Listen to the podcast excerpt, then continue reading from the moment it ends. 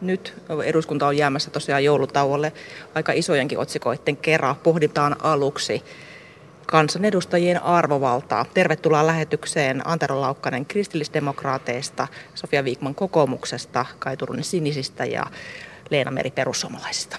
Kiitos. Kiitos. Tässä eduskunta kävi aivan hiljan Me Too-kampanjan tähdittämänä tai tahdittamana tällaista häirinnästä ja ahdistelusta keskustelun. Ja se ei valitettavasti viime viikon tapahtumia estänyt perussuomalaisten kansanedustaja Teuvo Hakkarainen käyttäytyi sopimattomasti kansanedustaja Veera Ruohoa kohtaan eduskunnan kahvilassa ja Ruoho on tehnyt asiasta rikosilmoituksen. Eduskuntaryhmältään Hakkarainen sai vakavan varoituksen ja puhemieheltä huomautuksen. Leena Meri, sinä olet perussuomalaisten eduskuntaryhmän puheenjohtaja ja tässä esimerkiksi tänään Helsingin Sanomien toimittaja Marko Junkkari on ihmetellyt tätä paitsi Hakkaraisen käytöstä myös eduskuntaryhmän päätöstä, niin miksi häntä ei ole erotettu? No me käytiin eilen ne perustelut läpi tiedotteessamme, eli tässä Vera Ruohon tapauksessa niin Teuvo Hakkarainen on oma-aloitteisesti tuonut tämän ryhmälle esille. Hän on pyrkinyt selvittämään tätä asiaa, hän on pyytänyt Vera Ruoholta anteeksi. Hän vielä ilmoitti eilen, että hän luopuu puolueen toisesta varapuheenjohtajuudesta ja sitten lisäksi nyt, kun vielä tässä ajattelee, kuinka paljon tämä on ollut julkisuudessa, niin kyllä mun mielestä siinä on ihan riittävästi rangaistusta yhdelle ihmiselle minun mielestäni niin kun meidän kanssa, kanssakollegoiden tehtävä jo ensisijaisesti täällä tuomitaan rangaista ihmisiä. Minusta tämä on ja ryhmän mielestä ihan riittävä rangaistus hänelle. Iltasanomat uutisoi vielä senkin eilen illalla kertoi, että Hakkarainen olisi käynyt vuosi sitten käsiksi edustaja Päivi Räsäseen. Sinulla itselläsi on lakitausta, olet varatuomari. Niin minkälaista esimerkkiä tässä näytetään muille työpaikoille? No en mä nyt tiedä, liittyykö se mun ammattiin niinkään paljon se asia, että tota, tämä olisi pitänyt hoitaa silloin, että itse olin ryhmän varapuheenjohtaja ja en tiennyt tästä asiasta mitään. Että Räsänen kertoi, että tänään jutteli Räsäsen kanssa, että hän on ottanut yhteyttä silloin Sampo Terhoon ja puheenjohtaja Soiniin ja ryhmälle ei kyllä ole tuotu tätä tietoa. Että tietysti tämä olisi pitänyt käsitellä jo silloin ja en ole Teuvo Hakkaraisen kanssa puhunut asiasta, joten en osaa ottaa kantaa, että mitä mieltä Teuvo on. Että yleensä en kauheasti halua kommentoida enempää ennen kuin olisi ihmisen itsensä kanssa puhunut. Kai Turunen, sinä olet entinen perussuomalainen, hänen, hänen puolekumppaninsa ja myös Hankaraisen puolekumppanin, niin mitä ajattelet tästä koko souvista? No, taidan nyt ihan ensi oikeasta sellaisen asian, että ainakin lehtitietojen mukaan, mä en tiennyt tästä Räsäsen tapauksesta, mutta lehtitietojen mukaan Räsänen on osoittanut yhteyttä silloiseen ryhmäpuheenjohtaja Terhoon ja sitten puhemieheen, ei, ei puheenjohtaja Soiniin. Hän itse kertoi sen no, tänään. No, Okei, okay. mä en tiedä, kun mä oon lehtitietojen varassa tässä asiassa ollut. Enemmänkin mä oon huolestunut niin eduskunnan arvovallasta ja, ja, ja siitä, että, että miten Suomen kanssa mieltää eduskunnan niin, ylintä lakia säätävänä paikkana, arvokkaana rakennuksena ja arvokkaana työpaikkana kansanedustajille. Ja tästä mainesta mä oon enemmänkin niin kuin huolestunut. Sitten tämän niin kuin Teuvo osalta voi sanoa, että siitä kun nyt on rikosilmoitus tehty ja näin päin pois, niin katsotaan siitä. Mulla ei ole niin mitään lisää annettavaa niin tähän rangaistusjuttuihin ja näihin, näihin mutta tuota, huolissaan pikkusen eduskunnan arvovallasta. Sofia Viikon, miten teillä esimerkiksi olisi reagoitu tällaiseen käytökseen? Pidän tärkeänä, että se nollatoleranssi, jota hyvin yksimielisesti tuolla eduskunnan käymässä ajankohtaiskeskustelussakin julistettiin häirinnälle, niin että se ei saa jäädä vain puheiden asteelle. Ja siinä mielessä kaikki tuki Veera Ruoholle, joka on vienyt tämän asian viranomaisten käsittely- ja poliisin tutkintaan. Se on aivan oikein. Veera Ruoho näyttää siinä suuntaa, miten häirintään tulee reagoida, jotta se todella pystytään kitkemään.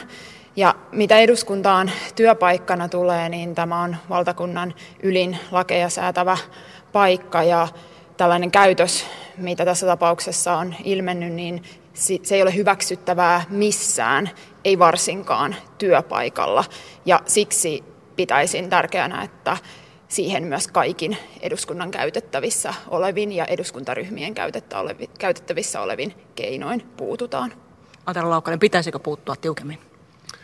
No yleensä ei ollut tapana, että muut eduskuntaryhmät arvioi ja pohtii toiden, toisten eduskuntaryhmien ikään kuin sisäisten asioiden tilaa ja niitä ratkaisuja. Että presidentti puhui tässä joku aika sitten tämmöistä aktiivisen katumisen mallista.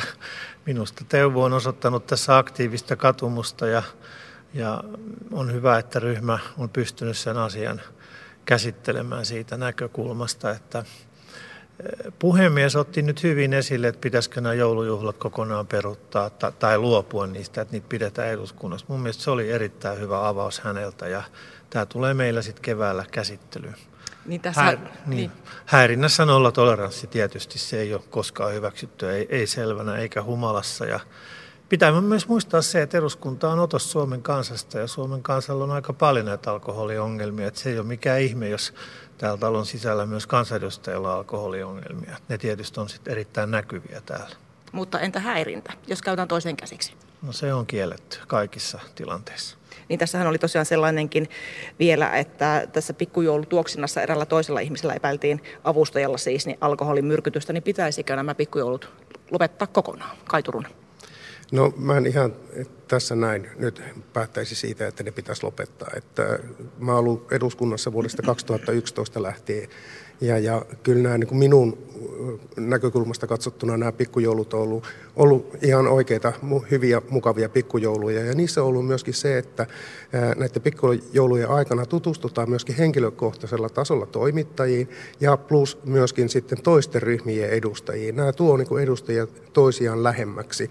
Ja tuntuisi jotenkin vähän oudolta se, että parin kolmen tapauksen takia sitten kaikki kansanedustajat kärsis ja menettäisi niin tämmöisen kivan pikkujoulujuhlan, jota ne oikeasti on. Ne on ihan kivoja normaaleja pikkujoulujuhlia. Miten, miten perussuomalaisilla pitäisikö pikkujouluihin tulla jotkut yhteiset pelisäännöt, että ei, ei tulisi ylilyöntejä? No, annoin jo tässä eilen haastattelua asiasta, että minusta pikkujoulua ei tarvitse missään tapauksessa lopettaa, mutta ei siellä tarvitse alkoholia tarjoilla. Itse en muun muassa ottanut tipan tippaa, kun tiesin, että on tulossa äänestyksiä ja muuta. Ja, et minun mielestä silloin, kun istunto on käynnissä, niin ei ole kenenkään sopivaa ottaa täällä alkoholia. Et mä oon kyllähän sitä mieltä, että töissä ollaan selvinpäin. Entä Sofia Viikman? Alkoholi ja työaika ei tietenkään sovi yhteen ja varmasti siinä mielessä on hyvä miettiä tätä pikkujoulujen järjestämistä, mutta tärkeää on kuitenkin muistaa, että kun kyse on häirinnästä, niin sitä ei koskaan voi selittää pikkujouluilla tai millään muullakaan. Ja täytyy muistaa, että tässäkin tapauksessa Veera Ruoho oli hoitamassa töitään eduskunnan istuntosalissa ja oli sieltä kahvilla tauolla, eikä hänellä ollut osaa eikä arpaa pikkujoulujen kanssa. Hän oli tekemässä työtään, kun tämä tapahtuma ja, ja hän joutui tällaisen häirinnän kohteeksi jätetään pikkujouluasiat sikseen, mutta jatketaan alkoholista. Nimittäin alkoholista on puhuttu pitkin vuotta ja alkoholilaista siitä etenkin ja tällä viikolla ja edellisellä viikolla sitä on käyty läpi. Täällä siis äänestettiin siitä, että kaupoissa myytävien juomien korkein alkoholiprosentti nousee nykyisestä 4,7 prosentista 5,5 prosenttiin. Ja, ja Kai Turunen, Sofia Viikman ja Leena Merite kannatitte tuon prosenttirajan nostoa ja Antero Laukkanen, sinä olisit pitänyt tuon rajan nykyisellään, niin kun moni kriitikko on ollut huolissaan siitä, että näistä alkoholihaitoista, sitten on puhuttu myös eurooppalaisen juomakulttuurin saamisesta tänne, on puhuttu siitä holhoamisesta, että ne, ne, jotka siis kannattavat, että tämä nousisi tämä raja, niin, niin haluaisivat tällaista to, toisenlaista juomakulttuuria tänne, niin miten te ajattelette, millä tavalla nyt voitaisiin näin esimerkiksi haittoihin puuttua nykyistä paremmin? Antero Laukkanen. No kyllähän meillähän on hyvin valtava, tai siis laaja raittiustyö Suomessa ja tiedottaminen on lisääntynyt ja ihmiset ymmärtävät, että alkoholi pieninäkin määrinä nautittuna niin auttaa. Ymmärtävätkö? No, mä ajattelin, että tämä valistus on kyllä ollut jatkunut kohta sata vuotta, että mä luulen, että ihmiset ymmärtää, että alkoholi on riippuvuutta aiheuttava myrkky. On se sitten laitettuna olueen, veteen tai johonkin muuhun, niin aina aiheuttaa riippuvuutta ja, ja mulla on semmoinen käsitys, että ihmisten pitäisi vaan oppia juomaan sitä juomaa niin kuin kohtuullisesti. Kai Turunen. Niin tässä on nyt on kuitenkin kysymys siitä, että nostetaan niin kuin vähittäiskaupassa myytävän alkoholin niin alle 1 prosenttiyksikkö. 4,5. Se on olla 1 prosenttiyksikkö. Mutta tämä keskustelu on mennyt vaan tähän, tähän prosenttiin, kun itsessään tämä alkoholilain uudistus on mielestäni erittäin tervetullut ja erittäin iso uudistus. Siellä puretaan paljon byrokratiaa, tehdään niin kuin toimintaedellytyksiä suomalaiselle teollisuudelle, pienpanimolle ja niin paljon paljon kaikkea semmoista järkiperäistä uusia asioita, jotka tulee tämän mukana. Että tämä on niin hukkunut hiukan niin nämä kaikki muut tässä alkoholilaissa olevat asiat tähän pelkästään tähän prosenttikeskusteluun. Pitää nyt seurata sitten, että minkälaisia vaikutuksia siitä tulee, mutta henkilökohtaisesti itse mä en usko, että maailmanloppu nyt tulee, kun tämä astuu voimaan maaliskuun alussa. Maailmanloppua, ollaan maailmanloppua, että povaa, mutta millä tavalla niitä haittoja voitaisiin ehkäistä? Onko mitään nyt tehtävissä? Valistusta on, niin kuin tässä Antero Laukkonen juuri äsken sanoi. No tilanne on semmoinen, että tietysti tuota, jos tämmöistä tarvetta niin kuin nykytilanteeseen vielä niin kuin, tilanne muuttuu siis huonompaan suuntaan, niin ilman muuta siihen täytyy sitten reagoida. Mutta mä en usko, että tämmöistä erityistä muutosta tulee, tulee niin kuin pelkästään tämän takia. Et tuota, et tähänkin asti nämä alkoholihaitat on meillä ollut ja, ja, ja kyllä niin kuin, sanotaan näin kansanomaisesti, kyllä juoppo viinaa sai, siis siitä on niin kuin kysymys. Ja tässä on pienestä niin kuin prosentin korotuksesta kysymys.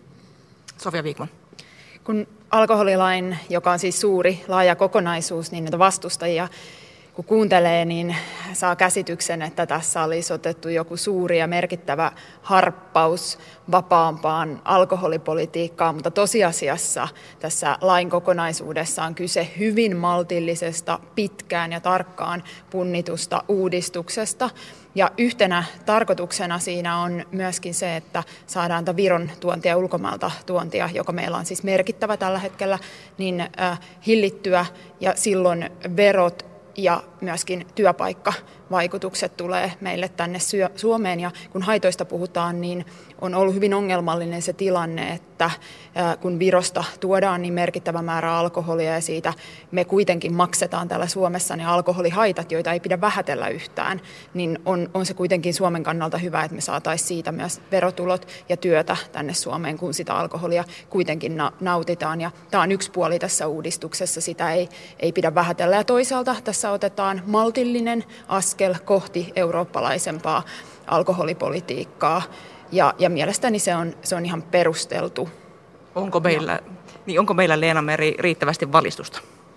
No sitä ei varmaan voi olla riittävästi, varsinkin kun tähän edelliseen keskusteluun palatakseni, niin tietysti tämä tuntuu tässä yhteydessä ja hieman korniltakin sanoa, että tuota, ihmiset osaa ja pystyy, pystyy säätelemään sitä alkoholin käyttöä ja pitäisi pystyä osaamaan, mutta kuten tässä edellisessä puheenvuorossa tuli ilmi, niin tuota, en minäkään usko, että kukaan tästä nyt ryntää alkoholismin tielle.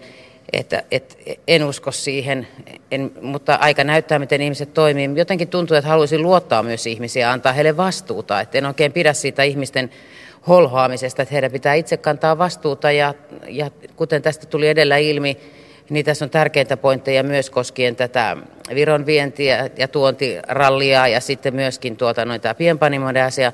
Mutta tässä jäi kyllä se ongelmakohta sitä etämyyntiä koskien. Et se, se oli huono, että se jäi kesken. Ja vielä täällä runsaasti viitataan aivan lyhyet kommentit. No kyllähän alkoholihaitat on ihan kiistattomia. Et joka kerta kun on vapautettu alkoholipolitiikkaa, niin haitat on moninkertaistunut ja niitä on saatavuuden lisääminen, hinnan laskeminen ja alkoholipitoisuuden lisääminen. Nämä kolme kun tapahtuu, niin vauriot on kansakunnassa nähtävissä pari vuoden päästä. Ai Turunen. Täällä on meillä siis alkoholilain muutoksella niin tuota, tällä on merkittävä elinkeinopoliittinen positiivinen merkitys.